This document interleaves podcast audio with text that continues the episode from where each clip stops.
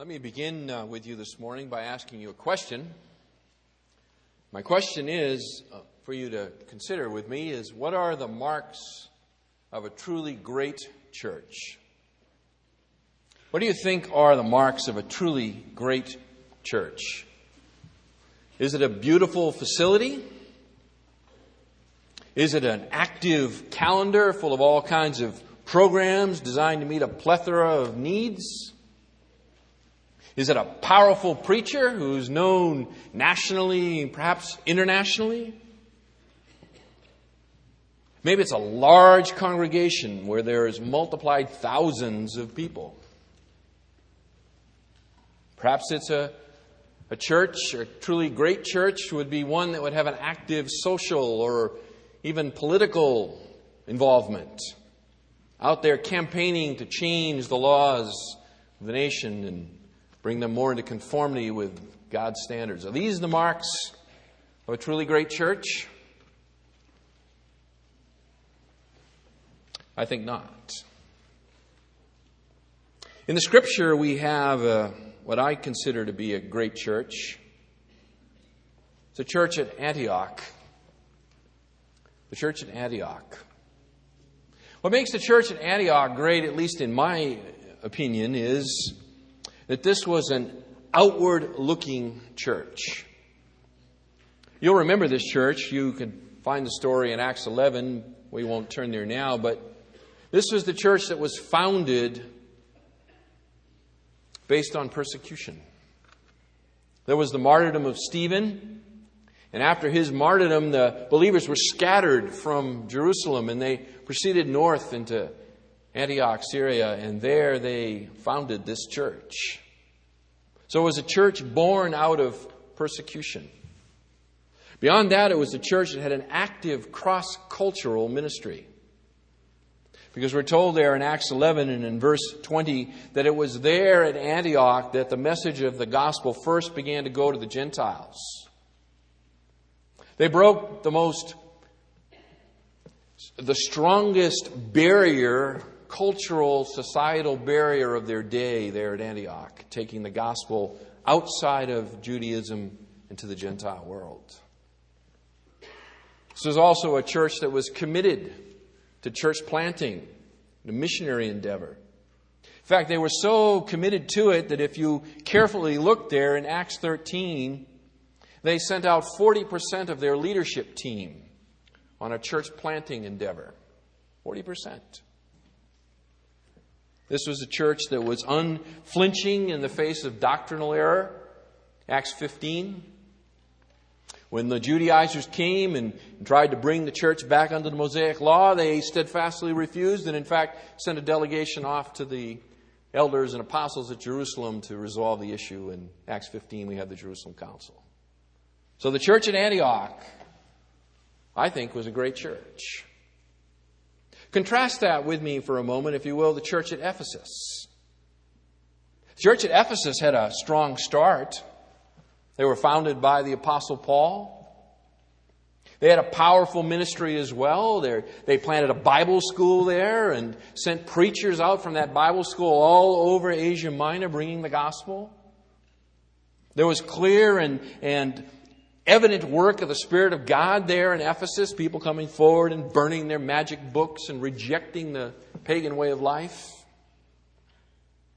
They had a mature leadership team when Paul writes to Timothy there in the pastoral epistles, 1 Timothy, 2 Timothy, he's pastoring the church there at Ephesus, and he, he gives them the qualifications there for an elder, right? 1 Timothy 3. This was a church that was mature with a sound leadership team. But we get to the end of the scriptures, to Revelation chapter 2, and we find that something had gone wrong in the church at Ephesus. Jesus, evaluating that church, says that they had lost their passion for Him. That somehow, in the midst of their activity, in the midst of their doctrinal integrity, in which they still maintained, they found themselves merely going through the motions. They become routine in their Christianity, and they had lost the passion for Christ.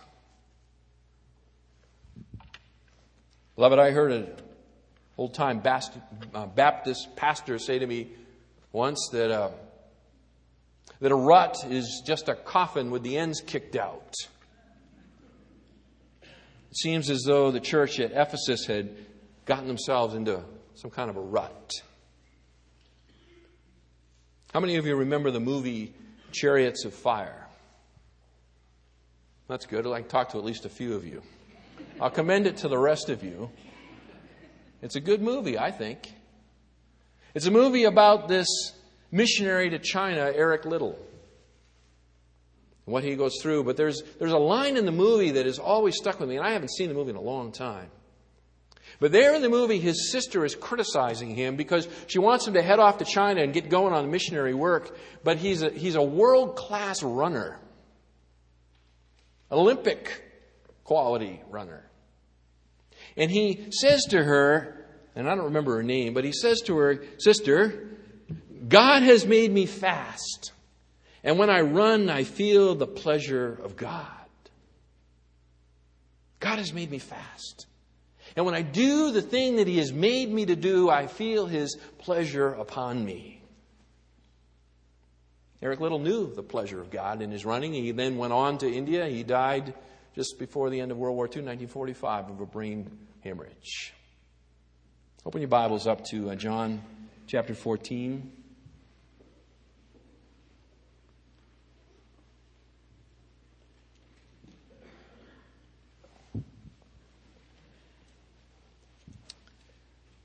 Over the next few weeks together, it's probably going to take us three.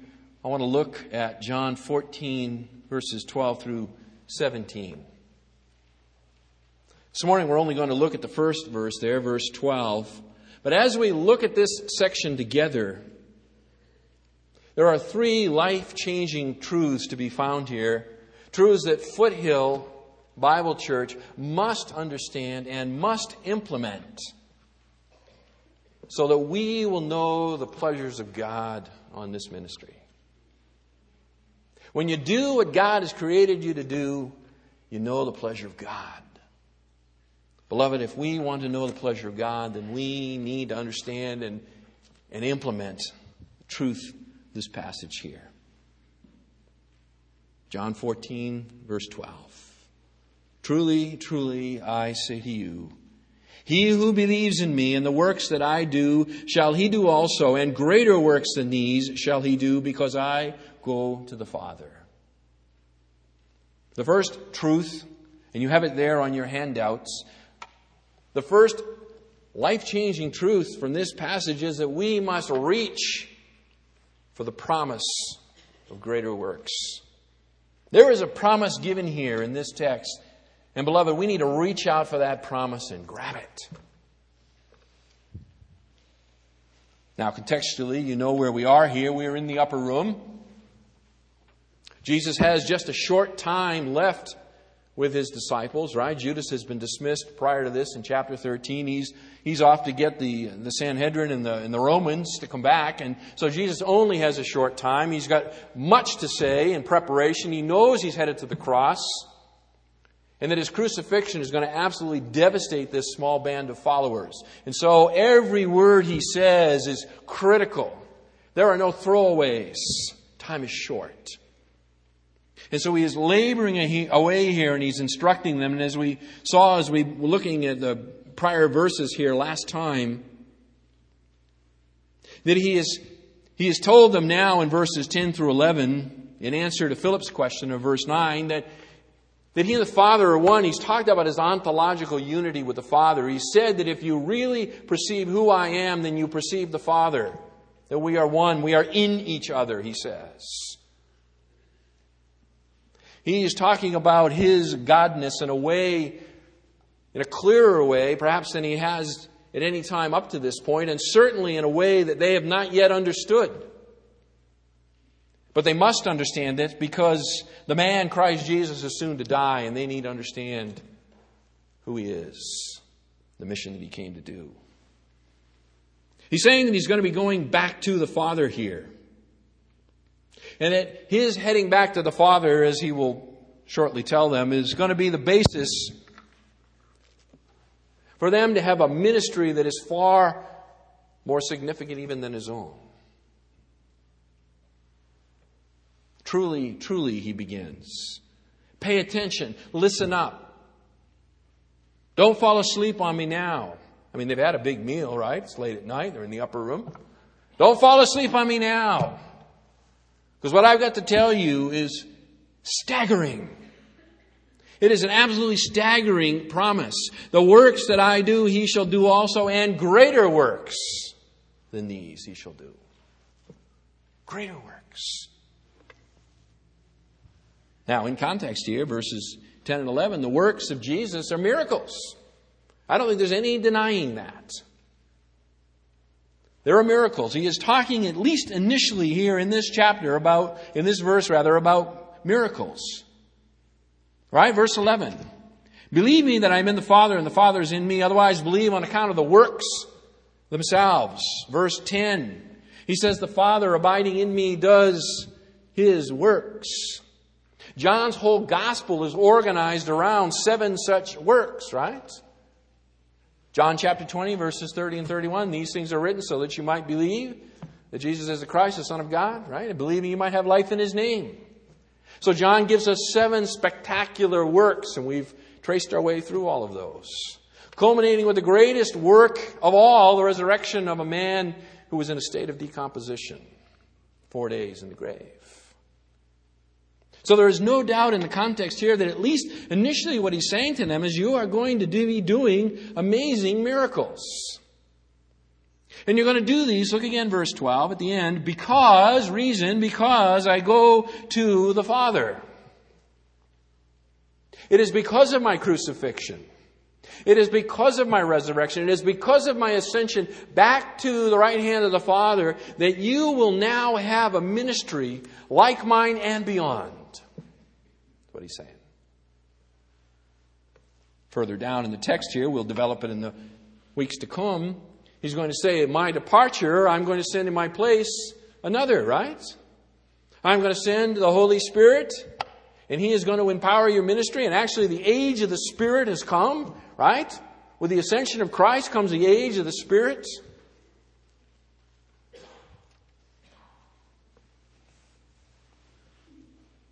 But there's no denying the fact here. They're going to be doing some serious things. Now, look again with me at this verse carefully. He says, He who believes in me, the works that I do, he shall also do. And greater, you see the word works in your text? Look at that. It's in italics, or should be. Okay, if you have the word works there. It's in italics because it's not there. It's not there originally. Now, some this is uh, what you might call an, uh, this may be an ellipsis, or we call it an ellipsis. That is, that the idea is implied here. There's a parallel that's going on, right? The works that I do, he shall also do, and greater. You might would naturally think works, greater works, these shall do. And so that's one way to kind of look at this text. But it's also grammatically possible because works is not repeated here, that it's, it's intentionally left vague. And in fact, the NIV translates it that way for you. They say greater things. This is one time, by the way, that I, I would think I would go with the NIV here. So he says, He who believes in me, the works that I do, shall he do also, and greater things than these shall he do, because I go to the Father. I, I like that translation because I think it, it opens it up for us just a little bit wider as to what Christ is really talking about here. Jesus is giving them, as I said, an astounding promise. He's promising not just that they will reduplicate the things that He has done, but they are going to go beyond what He has done. That's staggering. I mean, He has just established, just a couple of verses earlier, right, that He has ontological unity with who? The Father. The miracles that He's done have been amazing miracles culminating in John's gospel, at least with the resurrection of Lazarus, a man four days in the grave. So to go beyond that and to say that you will do these and greater, it's staggering.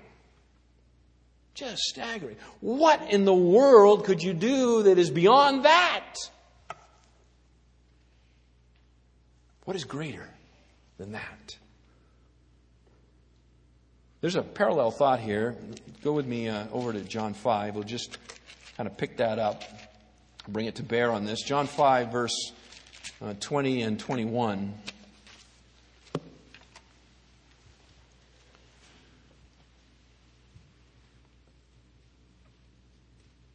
Jesus is speaking here, and he says in verse 20, But the Father loves the Son and shows him all things that he himself is doing. And greater works than these will he show him, that you may marvel. For just as the Father raises the dead and gives them life, even so the Son also gives life to whomever he wishes. What sense is Jesus going to do greater works than the Father? Well, you can go back and get the tape as we develop that passage. But there in John 5, what he's saying is the Father raises the dead physically and gives them physical life. The Son of God is going to raise the dead spiritually, and he's going to give them spiritual life, which is of a greater extent than the physical life. Back there in John 5. He's going to do something like unto it, but more. And I think we can carry that thought back over here to John 14, so go on back. And I think that helps unlock the key to exactly what is Jesus promising here in verse 12. Promising, by the way, beloved, to these disciples, and as we'll begin to unfold the passage, I think the promise flows through even to us today. So as I'm working this together in my mind this week, I'm asking myself two questions. Two questions come into my mind. First question is Was Jesus promising his disciples the ability to perform miracles? I think that's a question you just have to ask the text. And the answer to the question is what? Yes. Yes, he was. And in fact, as you work through the book of Acts, it clearly indicates what? That they had miraculous, miracle working power. There was miracle working power there displayed from those early apostles. In fact, it's interesting, and it's probably in my mind only because we're working through Hebrews at night, but go on over to, to uh, Hebrews for a minute. Hebrews chapter 2, verse 4. And notice how the writer to the Hebrews talks about how, the receiving of the message of salvation by those early converts. Verse 3, we pick it up, he talks about salvation. He says, After it was first spoken through the Lord, it was confirmed to us by those who heard God, also bearing witness uh, with them both by signs and wonders and by various miracles and by gifts of the Holy Spirit according to his own will. There's no question that as the gospel message initially went out into the world, it went out with an amazing display of power. Miracle working power. There's no question about it. But it would be inaccurate understanding of Scripture to assume that that miracle working power just continues on ad infinitum right up until today. And the reason I say that, and again, I don't want to get trapped into this, I just want to touch on this and move on, but go over me to 2 Corinthians 12 and look at verse 12. Just put this verse away in your mind, you can think about it more later.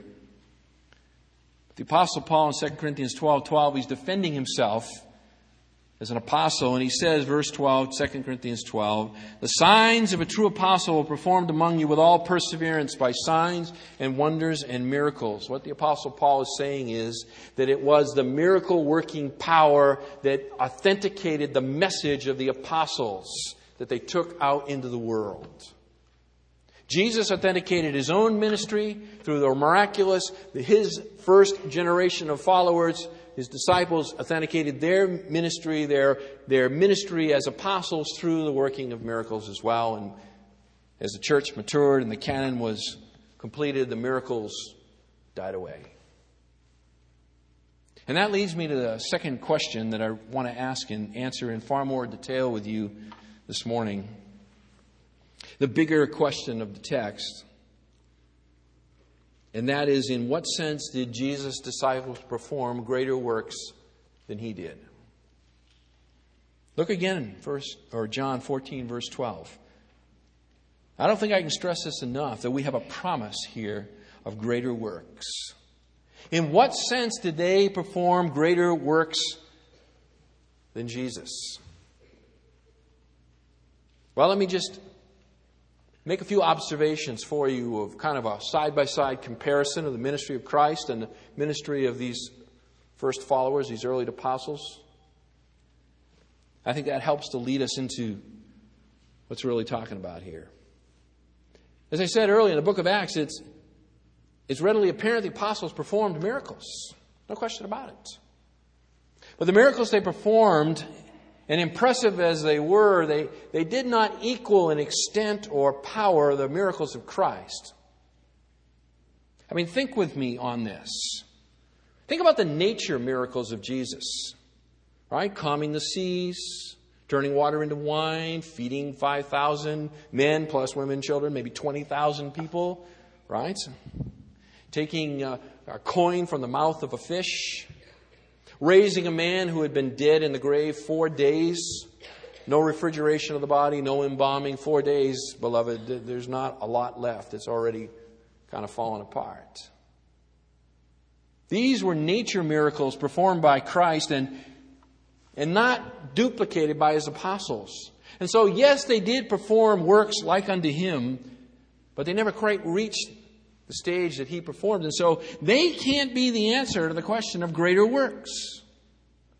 I mean, how do you do something greater than what he had done? You can't. So, what is it? What is it that he's promising? Well, I'm going to give you an answer. Jesus, in his public ministry, never traveled outside of Palestine. Land of Palestine is about 200 miles long. He traveled up and down it a number of times. But never in his life did he ever travel outside of Palestine. Nor did he have any kind of significant contact with the pagan world. In fact, he said his message was for the lost sheep of the house of who? Israel. Right? Now, contrast that with the statement recorded for us in Acts chapter 17, verse 6, a commentary on the ministry of the Apostle Paul, where there at Thessalonica they say that these men have turned the whole what? World upside down. There is a difference in extent. Jesus' ministry was geographically constricted.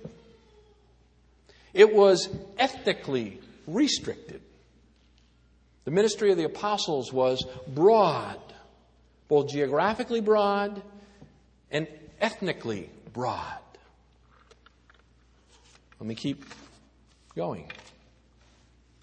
Jesus' preaching ministry never produced, to the best we can tell, any large and enduring crowd of followers. Isn't that right?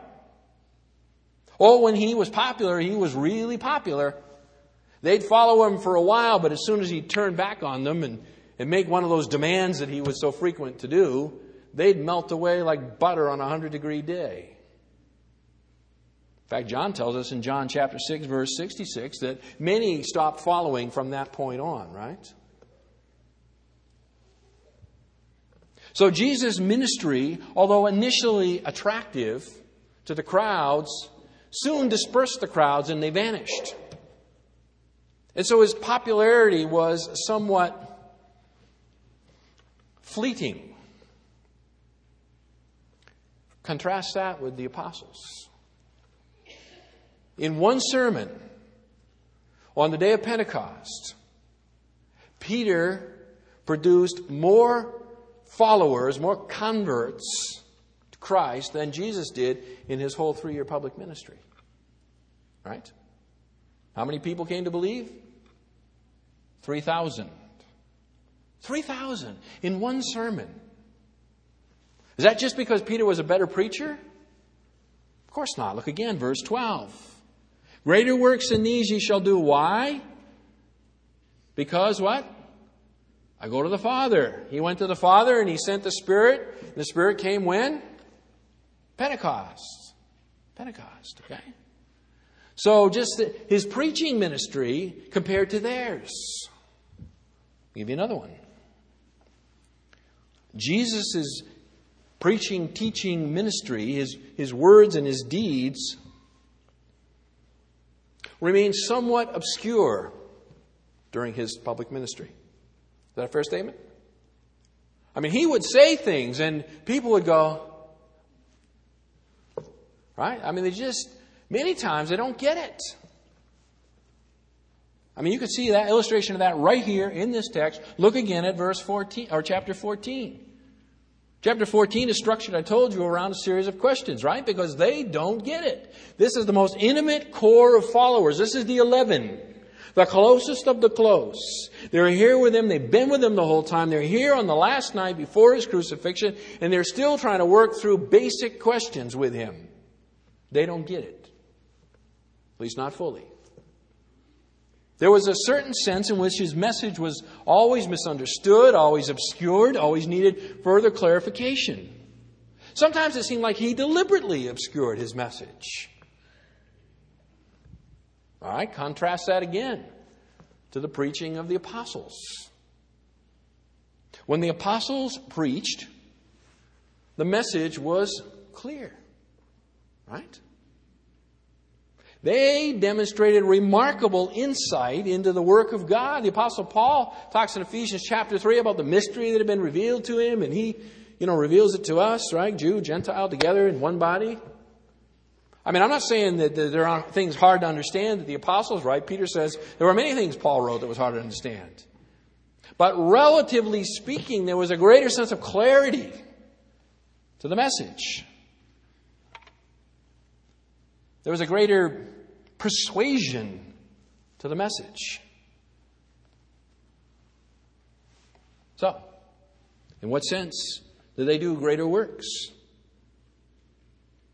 Well, let me give it to you. Just pull all this together and give it to you in a nutshell here. First, they preached with greater clarity.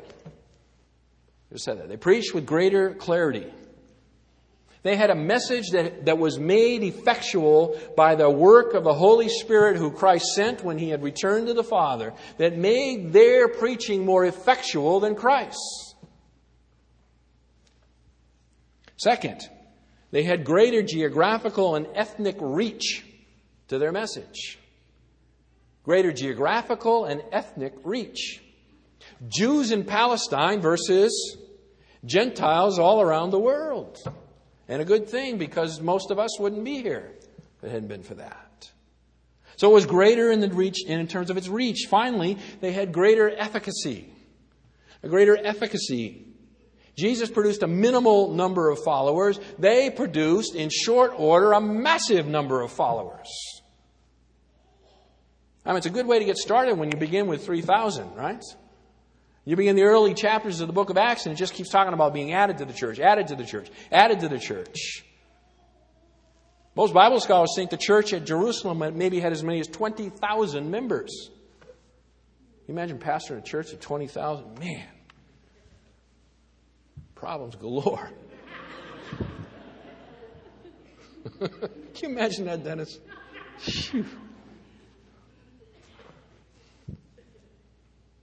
Okay?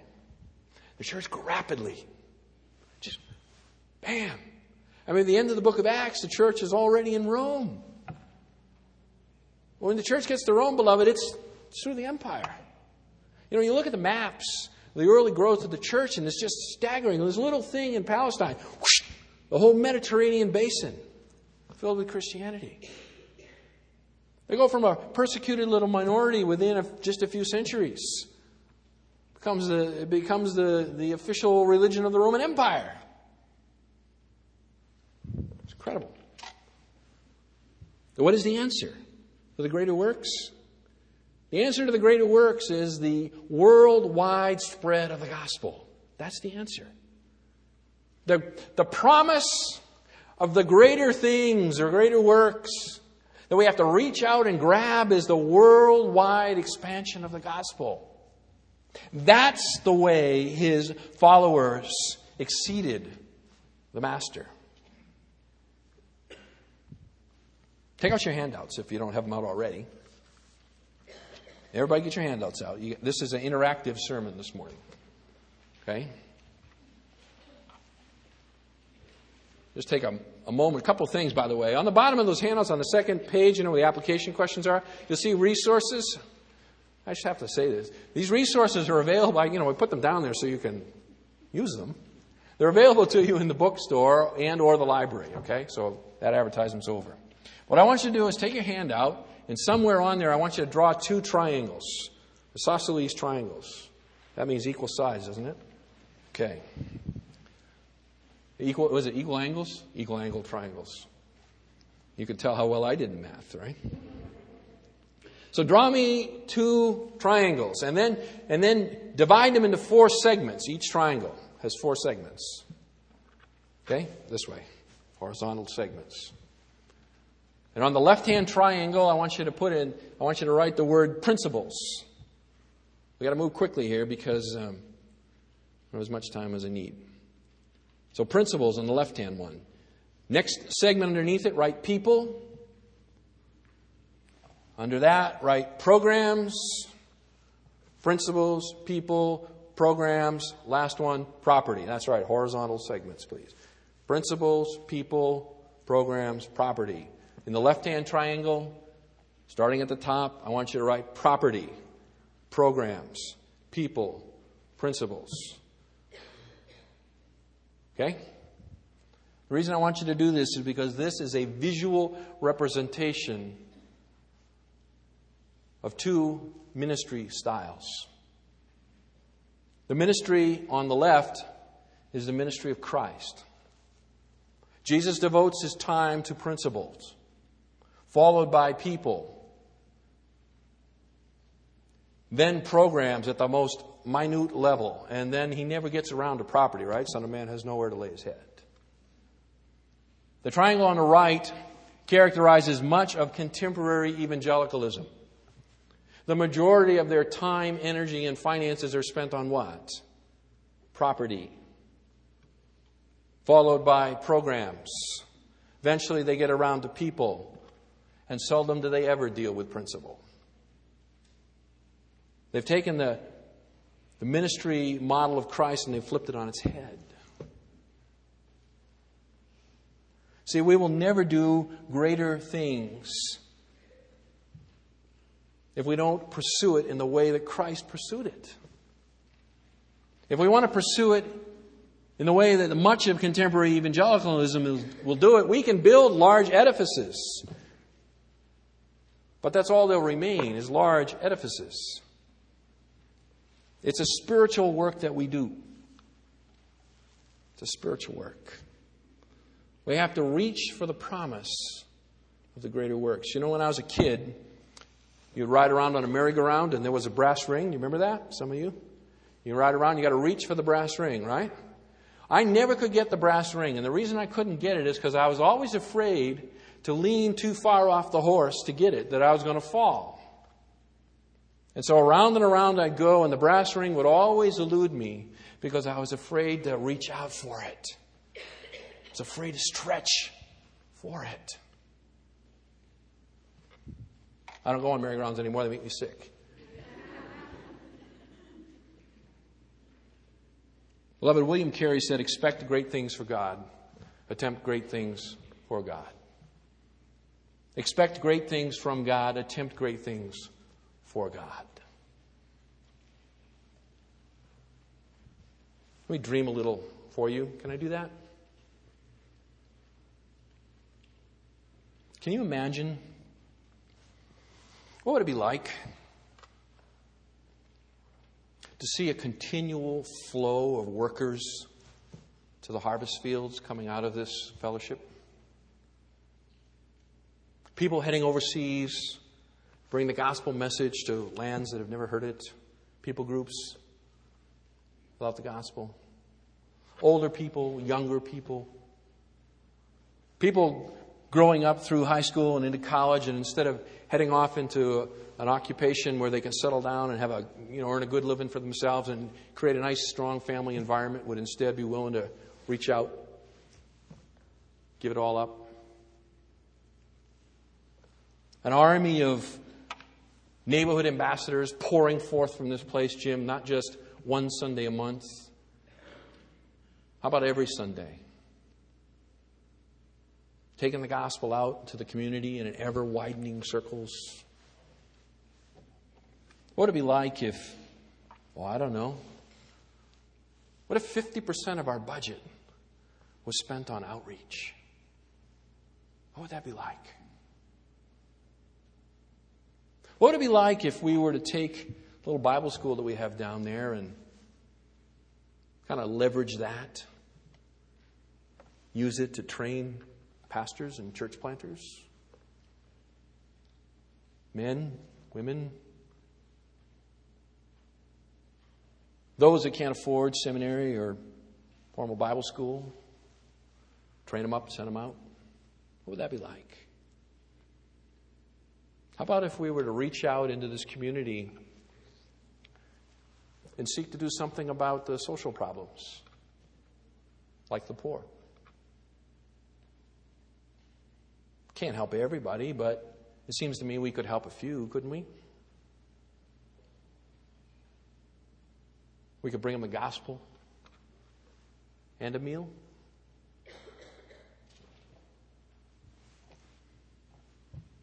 What if every one of us were to share our faith at least once a month with somebody? What would that be like?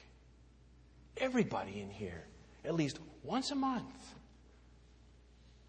talk to somebody about the gospel, about Christ. What would that be like?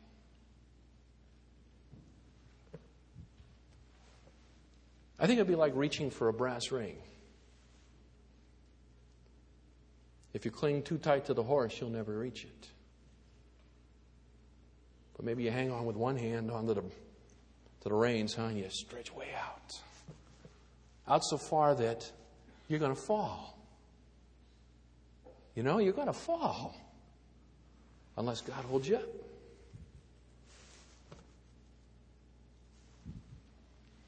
You know, some people look at opportunity and they say why it can't be done. Others look at opportunity and, and they say, why can't it be done? Same words, just a different way of looking. Beloved, I think the opportunity is huge before us. World population is growing at a staggering rate. I read one place, and I mean, admittedly, it's conjectural, but makes good preaching, anyways. They said there's more people alive today than at any time since the Great Flood. I don't know. But I'll tell you what, you, you go anywhere and you begin to look at the population growth of this world, and it is staggering. How many people are coming into this world and they're without Christ? I mean, we got so much work to do. So much work. We need an army of gospel preachers an army. To whom much has been given, much is required. If we're going to continue to know the pleasure of God on this ministry, then we need to reach for the promise of greater things. Let's pray.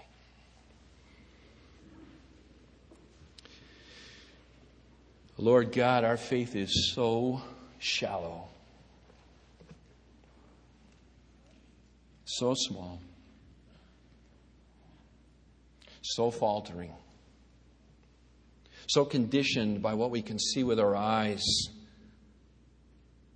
touch with our hands. Lord God, we need you. We need a work of grace in our lives, our Father, that would cause us to reach out in a way we've never reached out before. Our Father, to put us in a position where we have no one to depend upon but you and you alone. And that when the results come rolling in, there is nobody that can have credit for it but you and you alone.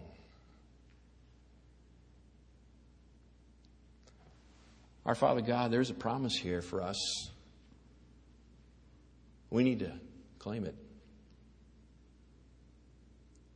We pray you'd help us to do it. Not for our glory, Lord God, not at all. Restrain us from reaching forth our hand to touch your glory. For at the end of the day, when we've done what we should do, we are but humble servants. May the name of the Lord Jesus Christ be exalted in our lives. Amen.